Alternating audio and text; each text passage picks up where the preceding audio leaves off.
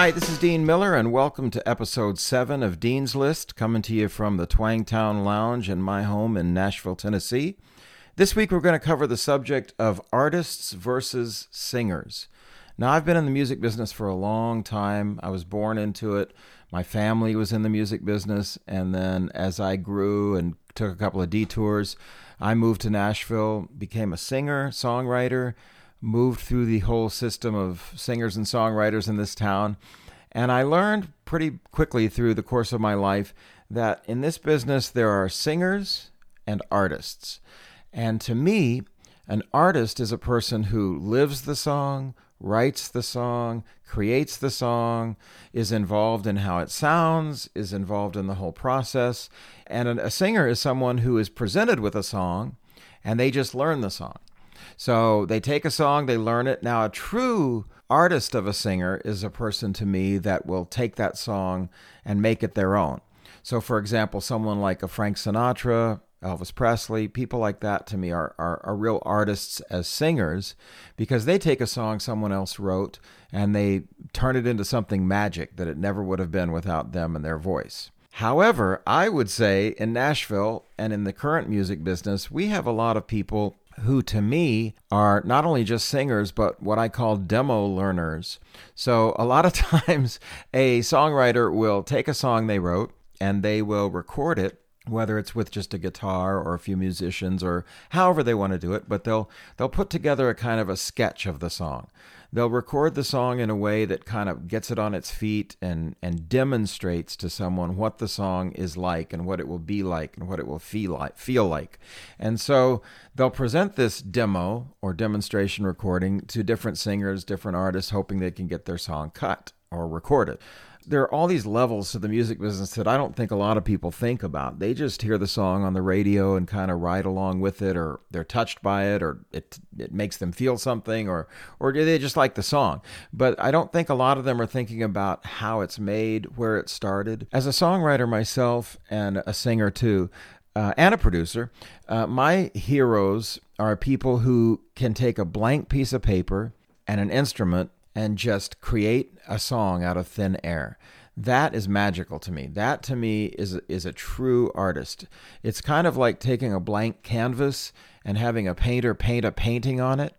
And that reminds me, in fact, that my father, Roger Miller, who um, was a very noted songwriter and well known and respected, he was uh, at a point in his career where he had a manager that was telling him, you need to co-write with all these young artists, these up and coming guys, and if you'll co-write songs with them, then they'll be involved, and then they'll record your songs, and you'll get a lot more songs recorded. And my my dad said, "Did Picasso co-paint?" So that's kind of how he felt about it. My dad was one of those people who wrote mostly alone. He did co-write a few times, very few times in his life. One of the most notable times he co wrote a song was a song called It Only Hurts When I Cry, which he wrote with Dwight Yoakam. And in fact, that's my father singing harmony on that song, It Only Hurts When I Cry. They wrote it together and they recorded it, and my father sang harmony on the record. In fact, I went to that session. They recorded It Only Hurts When I Cry at Capitol Studios in the Capitol Record buildings in Hollywood, uh, it's the big round building. It's a very famous building. It looks like a stack of records. In fact, that's what the building was built to look like was a stack of records. But in the uh, bottom floor of that building is the Capitol Studios, and every legendary performer in the world who ever recorded for Capitol Records has worked in that building. I mean, Frank Sinatra has has made records there, and Dean Martin, and on, and Nat King Cole, and on and on and on and on. Even Merle Haggard made some of his famous records there. I, I'm really getting off track here, aren't I? Let me get back on track here here. Uh, artists are people who can think of stuff out of thin air to me. That is, there's something magic, there's something intangible about what they do. I grew up during a time when the radio seemed to be filled with so many great artists and so many great songs. And in fact, when you listen to country radio, you would often hear Willie Nelson next to Barbara Mandrell. Then you would hear Steve Earle, and then you would hear Lee Greenwood, and you might hear Lyle Lovett with uh, the Bellamy Brothers or something. And the, the artists all had their own sound and their unique kind of uh, approach. It was all country music, but these were a wide variety of artists, and it was really, really a great time to be falling in love with music like I was. I was also surrounded by the friends of my father and my family that were singers and songwriters themselves. I didn't know how great it was to have Merle Haggard to come over to the house or Willie Nelson come over to the house or, or these huge figures. I I didn't really fully appreciate it, I think, till I was a little older. But once I did, I, I, have really had an extreme reverence for that time in my life.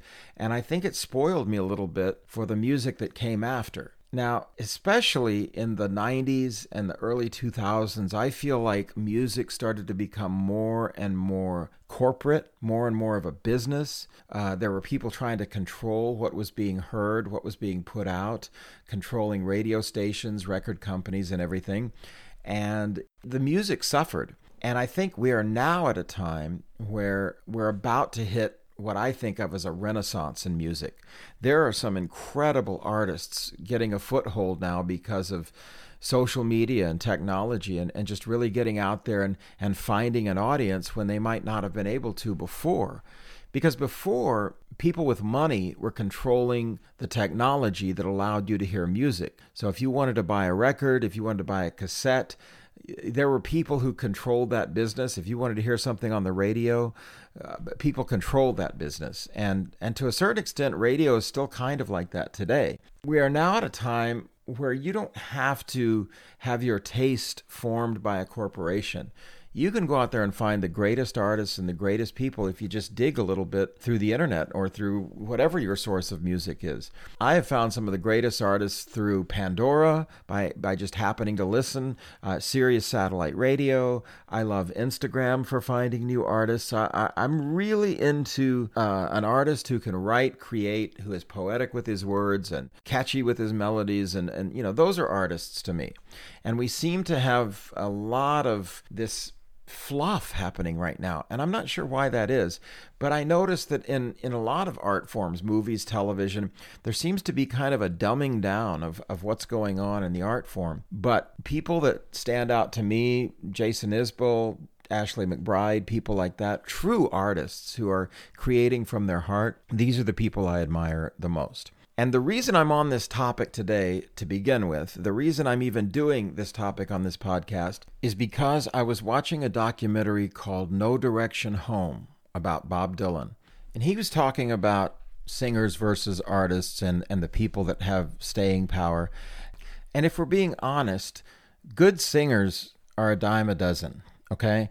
It's a brutal fact, but people who can sing are fairly common. But a true artist is rare. And it occurred to me it doesn't matter if you hit all the notes if you can't get inside somebody's head. And that's what Dylan was saying. You got to get inside somebody's head. And that's the magic of it. I often say when we hear a song we like that we've heard before, we'll hear about three seconds of it on the radio. And if the volume's down, we'll go, Ooh, I like this one. And I turn it up. And we don't even know what that magic is, but there's something magic about even three seconds of that song that makes us say, Ooh, I like this one, and turn it up. And that is always the magic that I'm chasing in my life. It's not really about the notes, it's not about the technicality, the musical theory some of the greatest singers and artists that you know don't even know how to read music. My father was a good example. He didn't know how to read notated music, and I know many, many singers and artists who didn't know how to read notated music. They were just creating out of their soul. And that's the kind of artist I'm drawn to, and that's the kind of artist I aspire to be. Today, it seems like television and the music industry are filled with singing contest shows and and shows where they eliminate people week after week until finally there's some glorious singer that after weeks and weeks gets a big record deal and oh they're supposed to be off and running. But if you'll notice on some of these shows most of these shows the winner is never heard from again. Half the shows seem to be about the banter between the judges who are well-known singers And frankly, they're doing these shows to keep their name in the public to sell their own records. So it's just a mess. It's really been, become about a contest corporate mentality. And I would encourage people to look past that and find the true, real artists out there who might be struggling to be heard. It's worth digging through the dirt to find the diamond because there are some really great artists out there you might not have heard of. In my lifetime and in my career, singers have come and gone. I've seen people come and go in this business.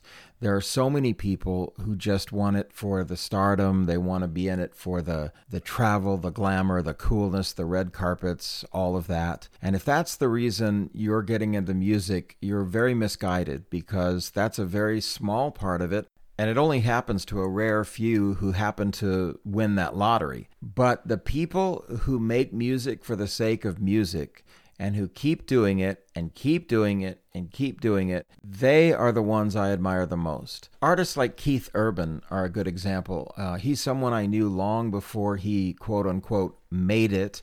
And I'm telling you, if that guy was playing for one person, 10 people, or 10,000, he would still be playing. He would still be making music because that's what's in him to do. He is driven by it. He is a musician's musician. He is so talented. It's just coming out of every pore in his body. And I admire him because the guy hasn't changed a bit before, during, or after his success. He's just that guy who lives for music. And I'm blown away by him and artists like him. My dad used to say if you want to be successful in music, you have to have the heart of a poet and the skin of a rhinoceros. And that couldn't be more true. It's the toughest business in the world, and very few people make it. But if you approach it as something you love, with a mind for business and a heart for poetry, I think that's really the, the best way to come at music. Now that we've talked so long about the art side of music, let me introduce our regular feature we call Shameless Plug. Shameless plug, shameless plug. I'm gonna make plug? Cause I'm gonna make a shameless plug. Just a quick reminder the new album 1965 is going to be available for streaming and all that stuff sometime, probably late June. But if you drop me a note at Instagram at Dean Miller Music or at Twitter at Dean Miller Music or on Facebook at Dean Miller Page, I will send you information about how to order the CD. It's real easy. But the CD is full of all kinds of information about the songs and the musicians. It has all the lyrics, photographs, and I will sign it when I send it to you. So drop me a note and I will tell you all about how to get it. Now back to our regularly scheduled program. I was mentioning Bob Dylan a little bit earlier, and one of the things he said in this documentary, No Direction Home, was he said, I didn't really feel like I was making a step forward anywhere. Things were just taking their natural course.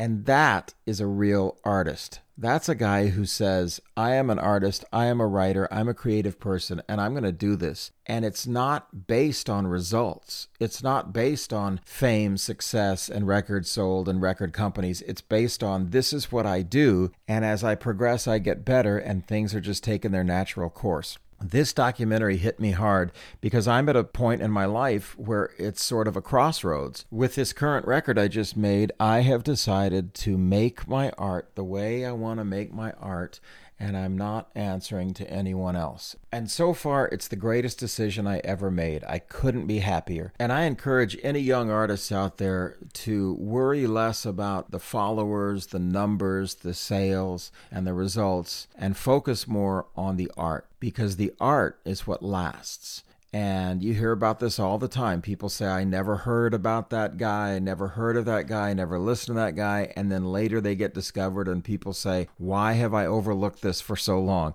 So it's not a race, it's not a contest, it's not a competition, it's art. And I always try to remind myself that in his entire lifetime, Vincent van Gogh never made a dime from his art. He never sold a piece of art in his entire lifetime.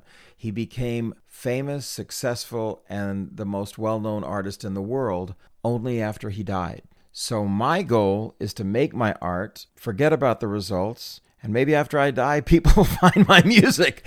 That's a joke. But I honestly feel like I have fallen in love with music all over again and it's like I'm 20 years old and starting all over with a whole new attitude. And I hope it shows in the music, and I hope it shows in these podcasts I'm doing and in all the content and work I'm providing online. I hope you'll check out all that I'm doing on Instagram and Facebook. I put a whole lot of thought into those posts and tweets, and I hope you're all enjoying them. In the meantime, this is Dean Miller coming to you from the Twangtown Lounge with my dog Flip curled up at my feet. And we will see you next Wednesday. It's hard to believe all the time's already gone, but we will see you next Wednesday here on Dean's List.